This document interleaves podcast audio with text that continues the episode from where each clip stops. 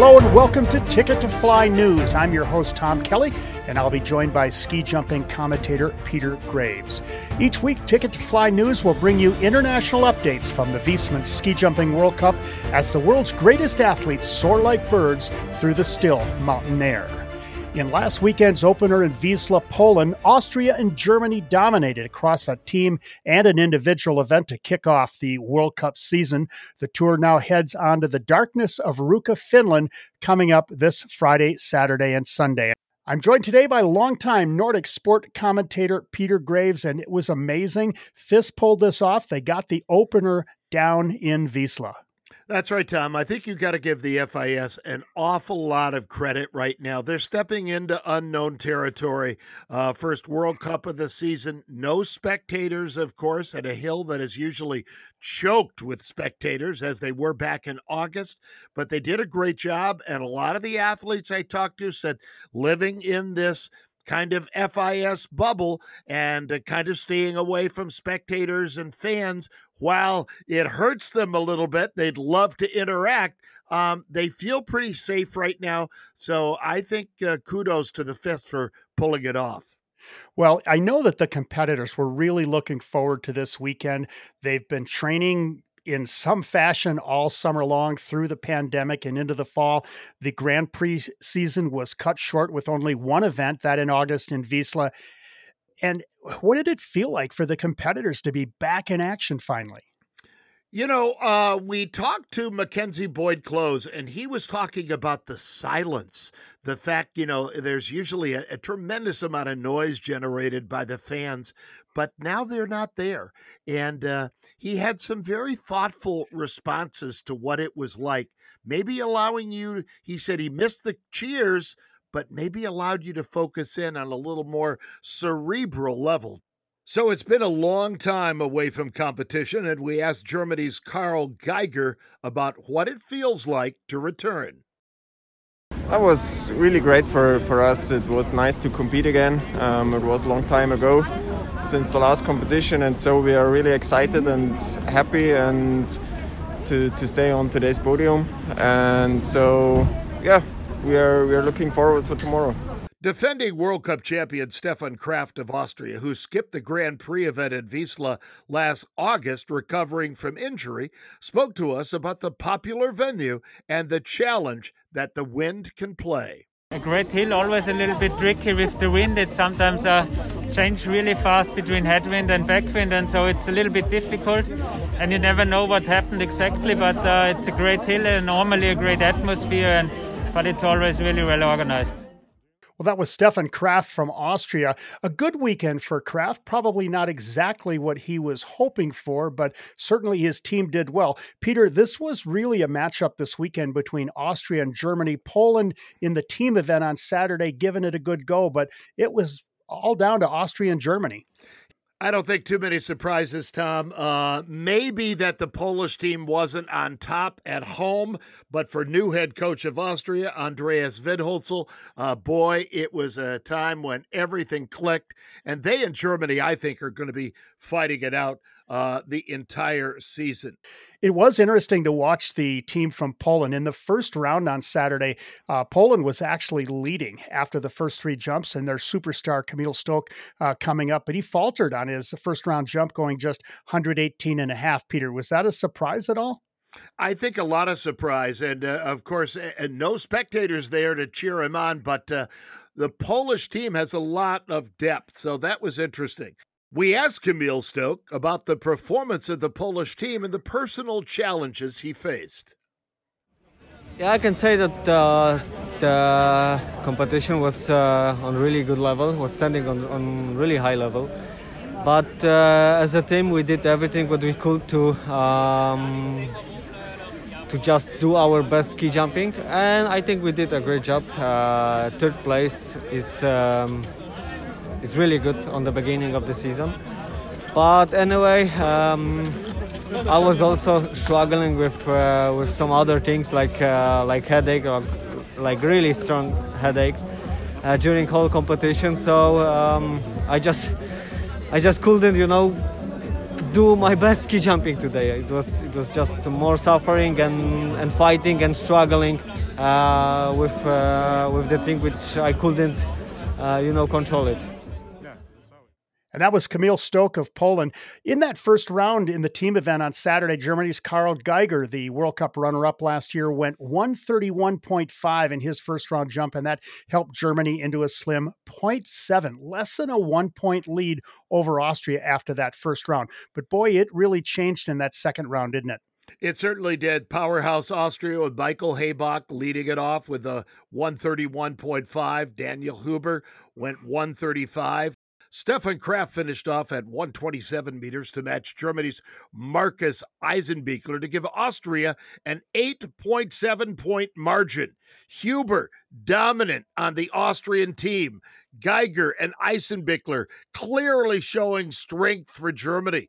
And then credible performance for World Cup titleist Stefan Kraft, but definitely off his game a bit. We caught up with Stefan Kraft after the jump, talking about the importance of kicking off the season with a win for Austria.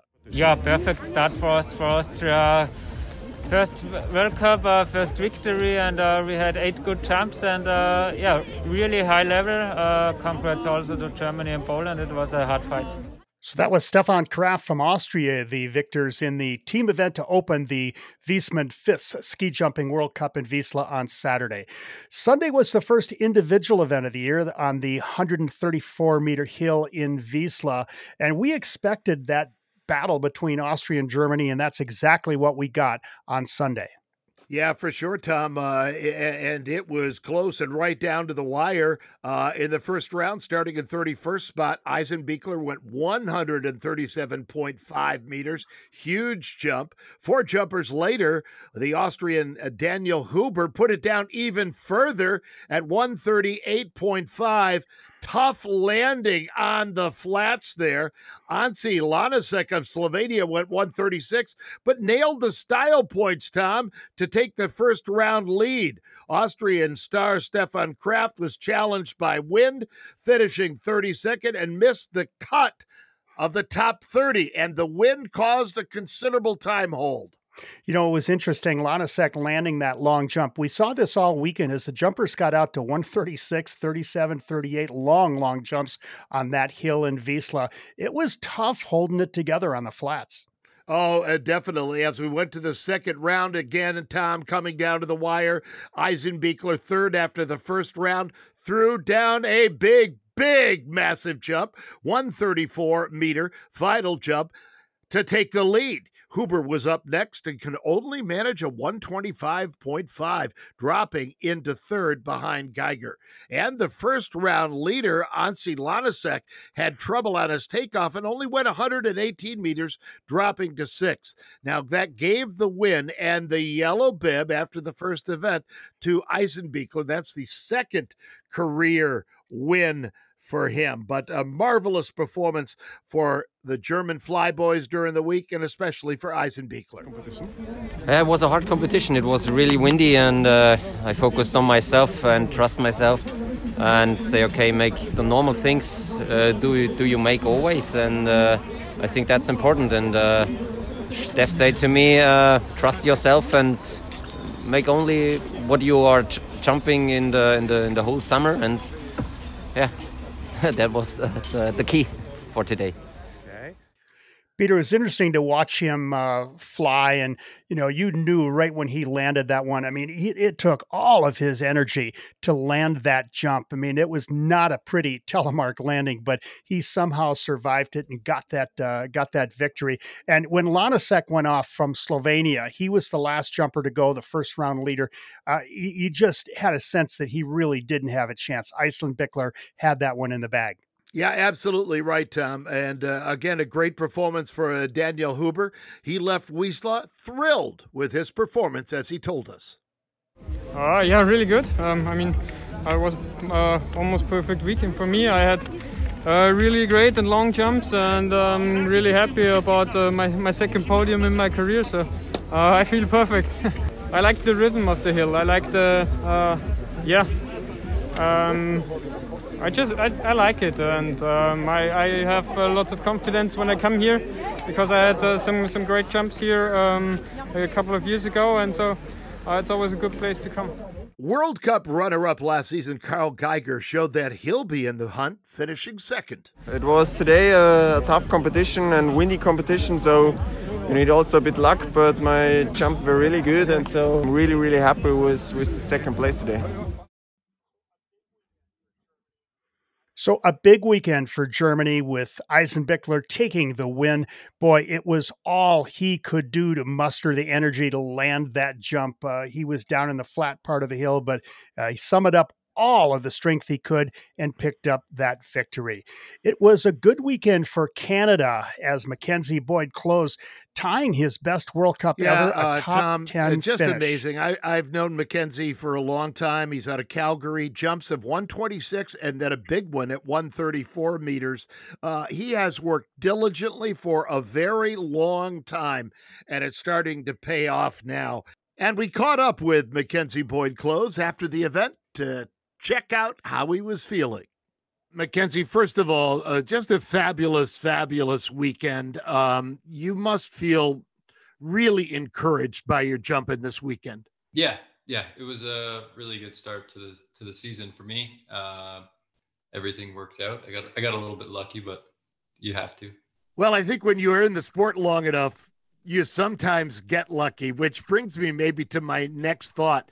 You have worked and trained diligently. Um, you tied your best ever result uh, with this past weekend in Wisla. What are some sort of the elements that make it all come together? You've been working hard at this, and what happened this weekend, maybe, to take the next step? Uh, that's, uh, that's a tough question to answer. I, I think it all comes down to preparation, really, for any I, I, any high level event. If you're prepared well, then you have a much better chance of getting lucky.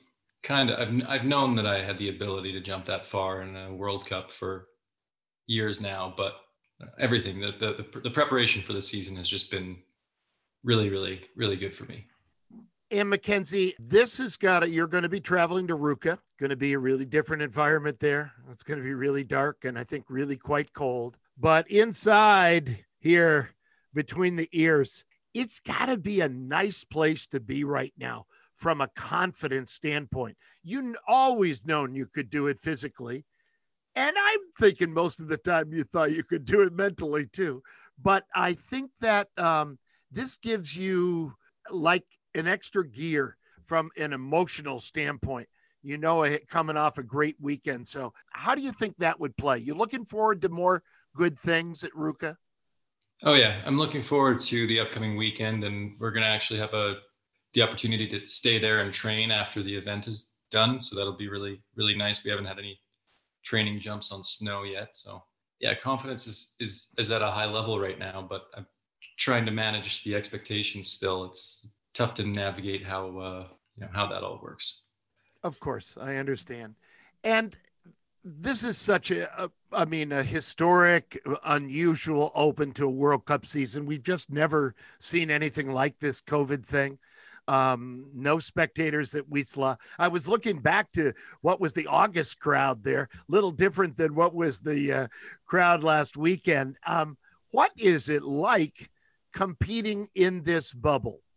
Well, it's uh, it's pretty calm, actually for the most part, when we were jumping and training, and uh, there aren't that many fans at the hill, so it's a lot closer to what we're used to. It's more out of the ordinary for there to be thirty thousand people screaming than for it to be an empty venue. So I think a lot of the jumpers, you know, it would be nice if there were stadiums full packed with fans, but it feels pretty comfortable.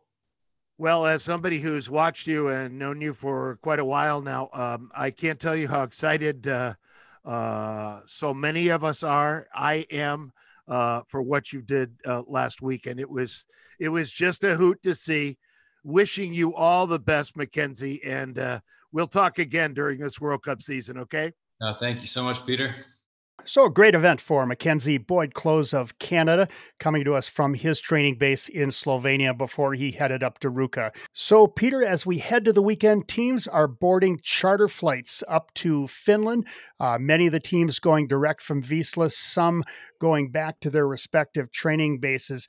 Ruka, this time of year, is a great place to be, but it is dark up there, and winter has arrived finally. Up in the beautiful Lappish country, Tom, they say the home of Santa Claus up there, and they uh, the world is going to go up for a big Nordic weekend in a variety of disciplines. Uh, it'll be a very different situation up there with cold temperatures and dark, dark skies this time of year. And now for more on Ruka, we turn to NBC Nordic commentator Chad Salmela, who is at the jumps in snowy Ruka in Finland.